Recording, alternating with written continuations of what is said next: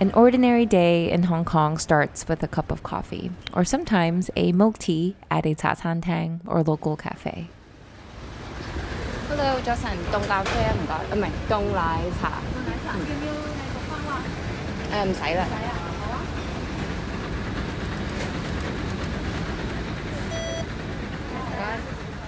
I live on Hong Kong Island in a neighborhood called Sheung Wan.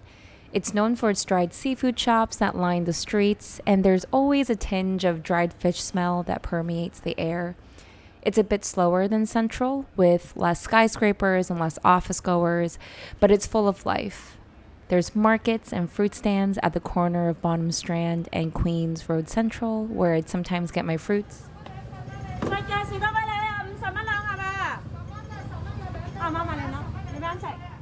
And another part of Sheung Wan that I fell in love with was Taiping San. There's coffee shops and galleries there, perfect for a lazy weekend. And then there's Cat Street, which I felt betrayed to learn had no cats, but was a street lined with antique shops where you could find magazines from the 80s, music records, and vintage Chinese porcelain.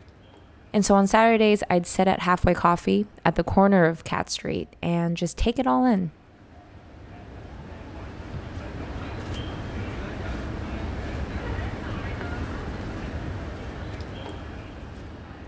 And on the weekdays, I ride the MTR to work. It's a pleasant 30-minute ride to my office in Kowloon Tong.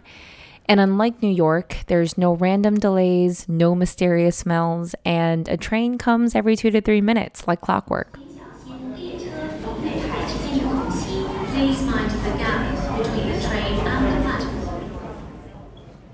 This is the same MTR that would carry my friends and I to the countless islands and mountains on the weekends.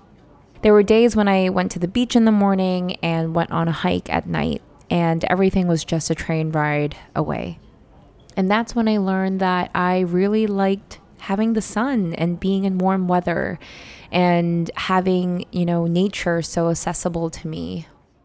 So it's been 1.5 years, almost 2, and yet I still feel a sense of rush when I think about the fact that I live here. For most of my life, Hong Kong was a place that felt like home, even though I've never visited until I was 20. I wasn't born or raised here, and my connection to it was mainly through music, TV, film, which I consumed voraciously. And in retrospect, I think it was a subconscious attempt to find and maintain some sort of linkage to my roots. And I wonder sometimes, what was I chasing after when I decided to come to Hong Kong? The reasons seemed vague to me at the time, but every part of me was telling me that this was something I had to do. There's more clarity looking backwards, and as I do that, I think I see 2 reasons. The first reason was that I felt I needed to do something completely off the path. You know what I'm talking about, right? The default path, the path that I've always been on. Go to college, get a good job, get a better job, and keep getting better jobs. At 23, I bought an apartment, accumulated nice furniture, and waited for weekends and vacations. And gradually, I started to feel drained and unsure what all of this was for. I think I needed to prove to myself that it's not too late for me to question the path that I was on, and I wanted to be able to create and iterate on a path that actually feels energizing and authentic to me. And the second reason may have seemed obvious to everyone except myself. Perhaps like many whose parents immigrated from elsewhere, I felt like something was missing. Maybe I was searching for a sense of belonging, something that sociologists would actually call roots tourism. Whatever the reasons were, I felt like I gained so much from this experience. I loved being able to blend into the crowd, and I never realized how liberating that feeling was. I made some incredible friends and memories, so shout out to all my friends from The Weave, from Lala Move, and to my group of girlfriends, The Shavages. And I learned so much about the kind of life that I want for myself. And that life is one that allows me to experiment and to constantly ask myself, is this still the path that I want to be taking?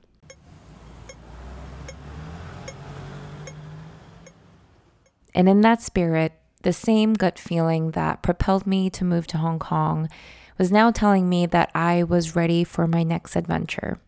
One that brings me closer to home, gives me the sun and access to the outdoors, and the same sense of adventure that I had here. I got a job back home, and I also broke the news to my mom that while I'm going back to the States, I may not be staying in New York City.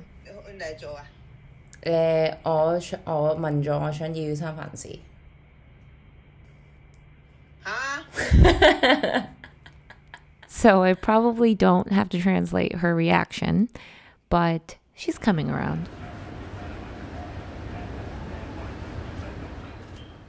Moving back home feels scary.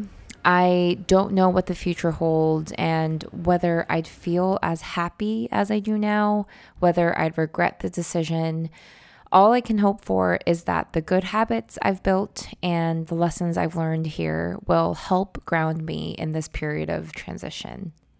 And so that brings me to this podcast. This is the 10th episode, and it will also be the wrap of Season 1. I'll be taking a few months off before coming back with Season 2, and it's because I want to be present in my life during this transition, and also because I want to make sure that Season 2 is even better than Season 1.